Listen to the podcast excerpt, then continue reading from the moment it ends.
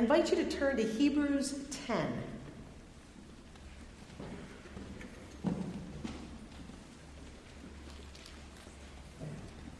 Hebrews 10. This can be found in the Pew Bibles on page 976.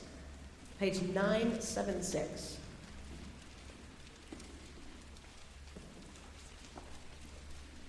Hebrews 10, and we're going to start to read at verse 19.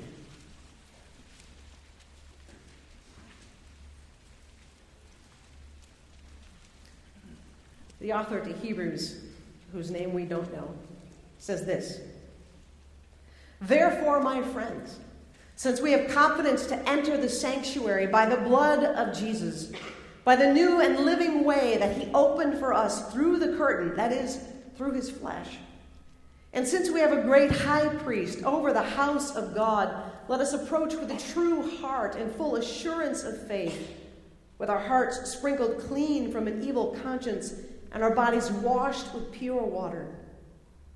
Let us hold fast to the confession of our hope without wavering, for he who has promised is faithful. And let us consider how to provoke one another to love and good deeds, not neglecting to meet together as is the habit of some, but encouraging one another, and all the more as you see the day approaching." This is the word of the Lord.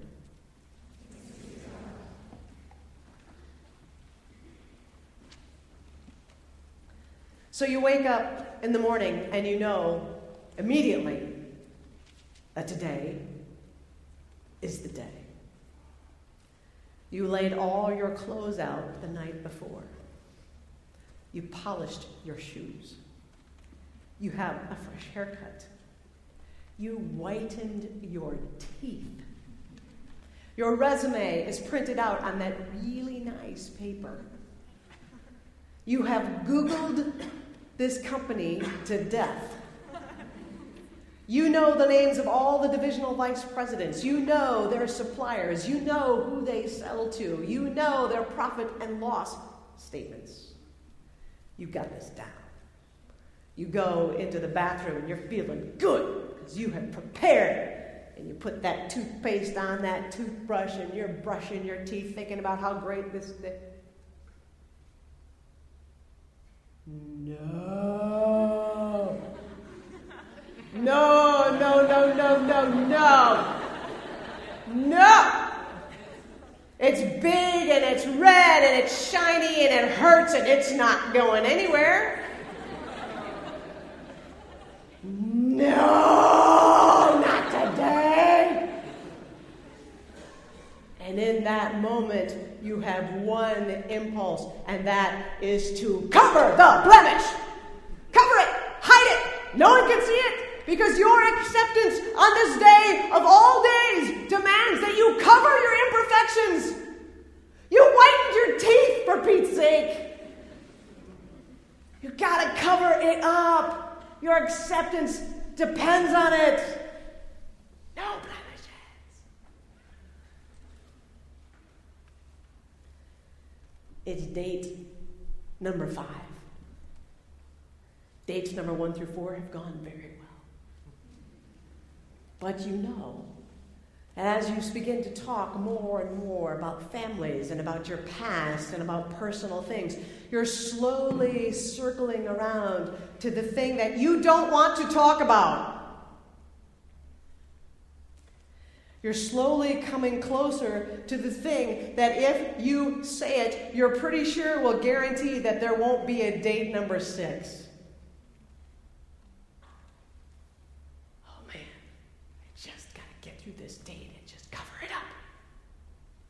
Because my acceptance depends on the cover-up.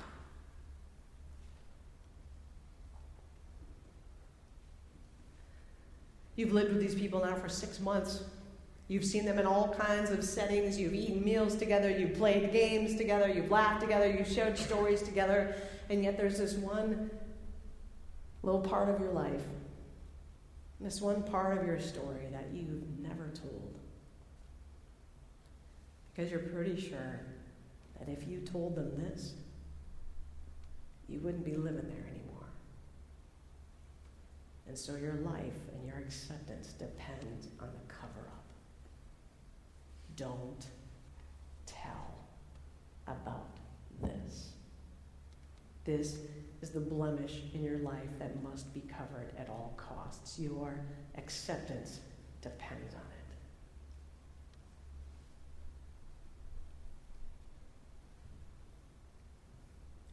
It's exhausting, isn't it? Keeping track of who knows what, and if I can say this and get around it, and I can go this close but no closer. I can work really hard to be accepted as long as this part of my life is covered up. It's exhausting. And it's an old system. People have been doing this for a long time. In fact, there's a lot in the Old Testament system that was about that kind of thing. You had to do the right things in order to be accepted. You had to do the right things in order to enter into the holy place. Your acceptance in the holy place of God depended on covering up the blemishes.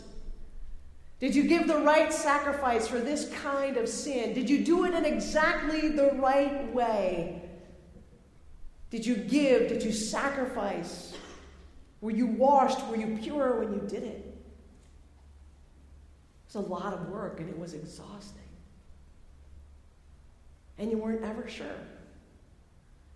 In fact, even the high priest, on the day on which he could enter the Holy of Holies, there was one day when the high priest could enter into the Holy of Holies, the Day of Atonement, the day of Yom Kippur. He could go into the area that for the other days was always curtained off. No one went in it.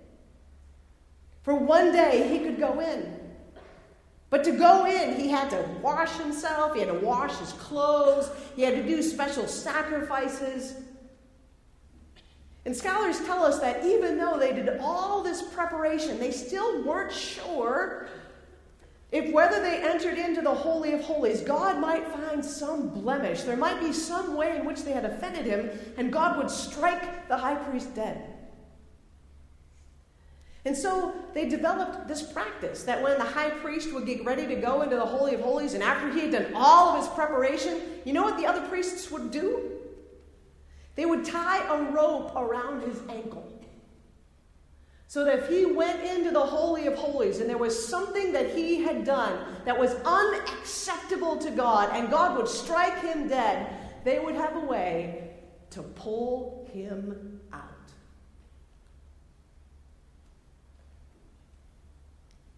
Acceptance took a lot of work, and you were never sure. Have I done enough? Will it be enough? The people that the author of Hebrews is writing to are people who knew this system. They're Jewish people. They knew about sacrifice. They knew about holiness. They knew about the high priest. They knew all of the laws. And even though they'd gotten a taste of this new thing called the gospel, and they'd gotten this new idea about Jesus, they were still being kind of pulled back into the old system because there was at least some guarantee you could work hard on stuff, you could try harder. And there was a community of faith, of Jewish faith, that kept trying to pull them back in and say, that new stuff, what is the guarantee there? How do you know if you've done enough to be accepted? Don't trust that Jesus fellow. Like, come back here. And so the author of Hebrews spends the first 9 chapters of the book talking all about Jesus.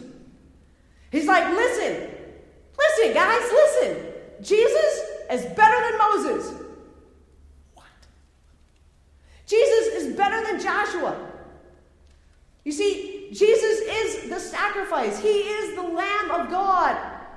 He is the unblemished one. He's it. Do you really want to go back to that other system? Do you really want to go back to that system where you had to work so hard all the time and the rope around the ankle and you never knew? Really? Because what we have now is so much better. It's so much better. You see, Jesus comes along and his blood is shed Christ is for all of us.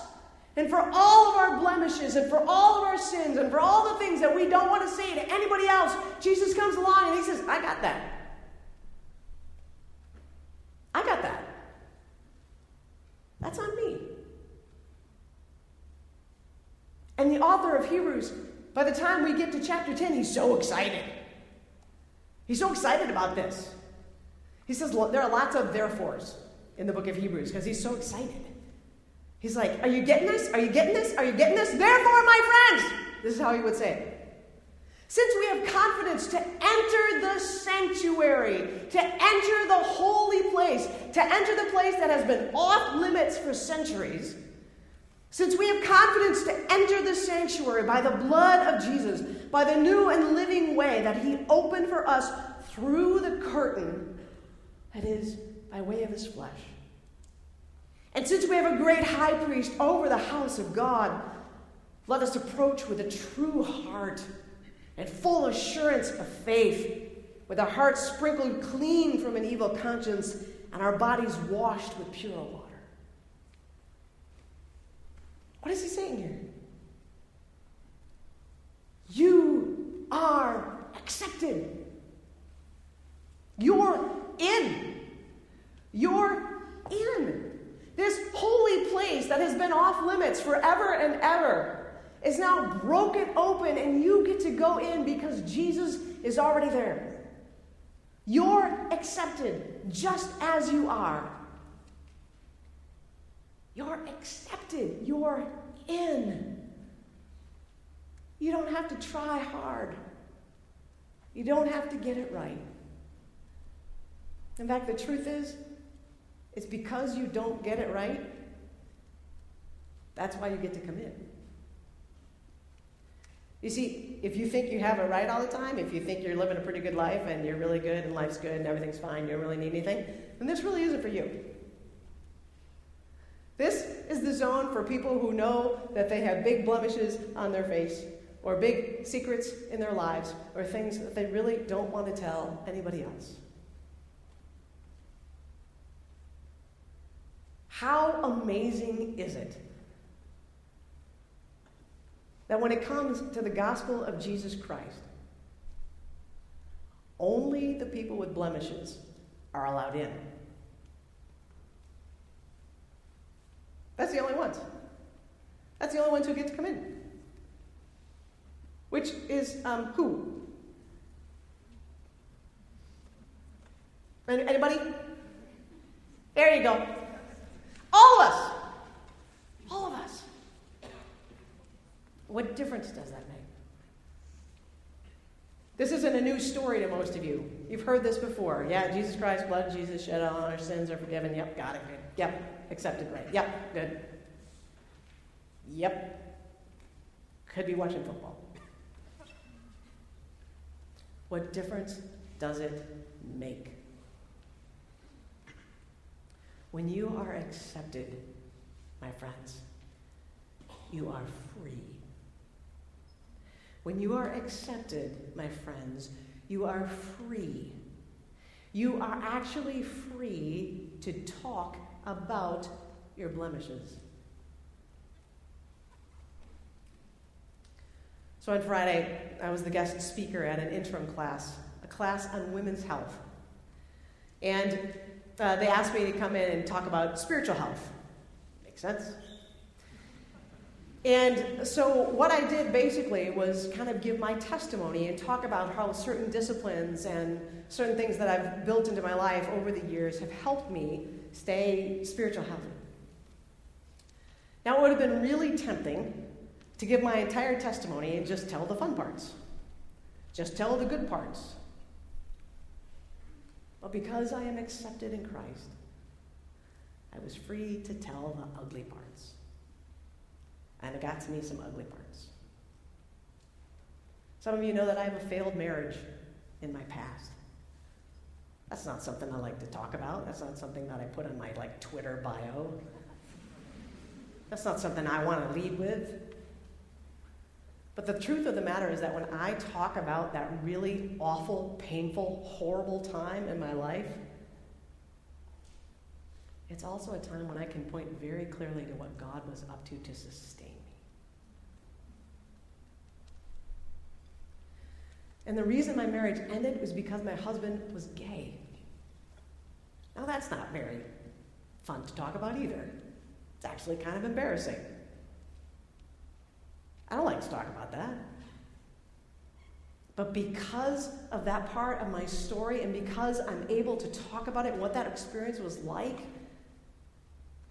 I can see how God uses that part of my story again and again and again to point to Him, to bring Him glory, and all of that pain, along with some other stuff that I'm not going to talk about a lot, along with some other stuff, all allows me to remember that my blemishes, much as I want to just cover them up and hide them away and let nobody see them, it is my blemishes that have caused me again and again to cling to the cross. Because it is the cross of Jesus Christ. It is the blood of Jesus that was shed on the cross that covers over my blemishes. And in the amazing power of the gospel, isn't this just like God? The blemishes that I would choose to hide actually are used by Him to radiate His glory out. So that everybody who's been broken, anybody who's got a parent who had a failed marriage, anybody who's gay or lesbian or bisexual or transgender, anybody who's been hurt, anybody who's been on antidepressants, anybody who's been suicidal, like, come on down. Come on down right here with me. I will meet you here. Because we are accepted, we are free. We are free to talk about the things that we might most want to hide. So what would it look like if you show up for that interview and you got the big thing on your face and they say, oh man, we've all been there. That took a lot of guts for you to come to the interview looking like that. Well done. We like courageous people in this organization. Come along with me. What does it look like on date 5 when you tell this person this thing that you have not wanted to tell anybody in your whole life, and she looks at you with tears in her eyes and she says, I am so glad you told me. Thank you. And now I've got something I need to tell you. And what you find is that you reveal your pain, and the acceptance of each other goes even deeper. Now, what does it look like if you're with your friends and you've got the thing, and you say to them, there's something I've never told you. There's a part of my story that you don't know, and I want you to know. And what if they look at you in that moment and they say, why did you think you had to carry that all by yourself? What has this been like for you? Come, sit down, talk with us. Tell us what this is like for you. Tell us how we can be helpful to you. What would it look like if we were a community of people who did not hide their blemishes, but because of the blood of Jesus Christ, keeps pointing to the cross and saying, because I am accepted, I am free.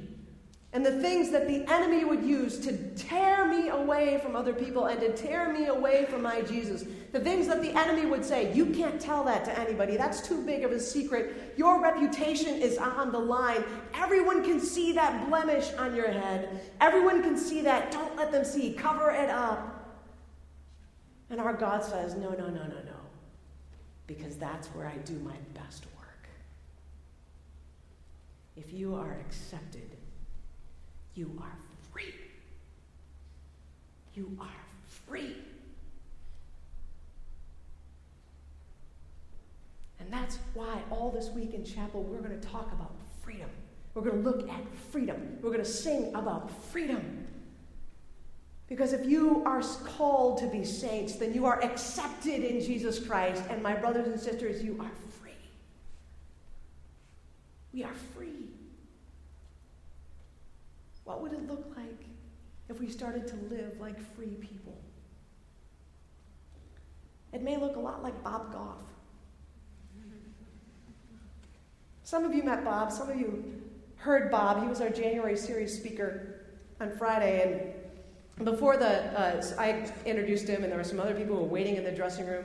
Aaron Parade. Aaron was there. So Aaron and myself and Rick Truer, and we're just kind of waiting for Bob Goff, you know, because he's a little talker, so he's like blah, blah, blah in the hallway. And we're like, we haven't met him. And he comes into the room, and out of habit, I just put my hand out. Mistake. I put my hand out, and Bob goes, "Oh!" And he like does this smother hug. And if you listen to him talk, or if you read his book, this is a man who does not shy away from talking about his blemishes. There is an entire chapter in the book about he got fired from waiting tables because he did what? Farted loudly while waiting tables.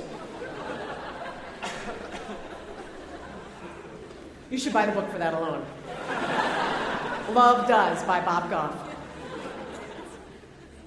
But when you're with Bob and you're like, how does this guy do this?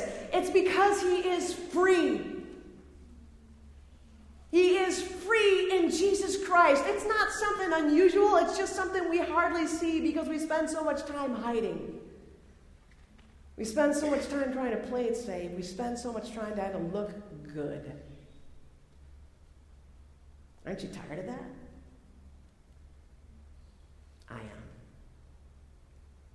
It's tempting, though. And even on Friday, when I was saying these things to this class, my heart was beating a little hard. And I thought, do you really want to tell them that part? You don't look very good there. No. I'm accepted and I'm free. My friends in Christ, you are accepted and you are free. You are accepted and you are free. You are accepted and you are free. Will you pray with me? God, you know our stuff.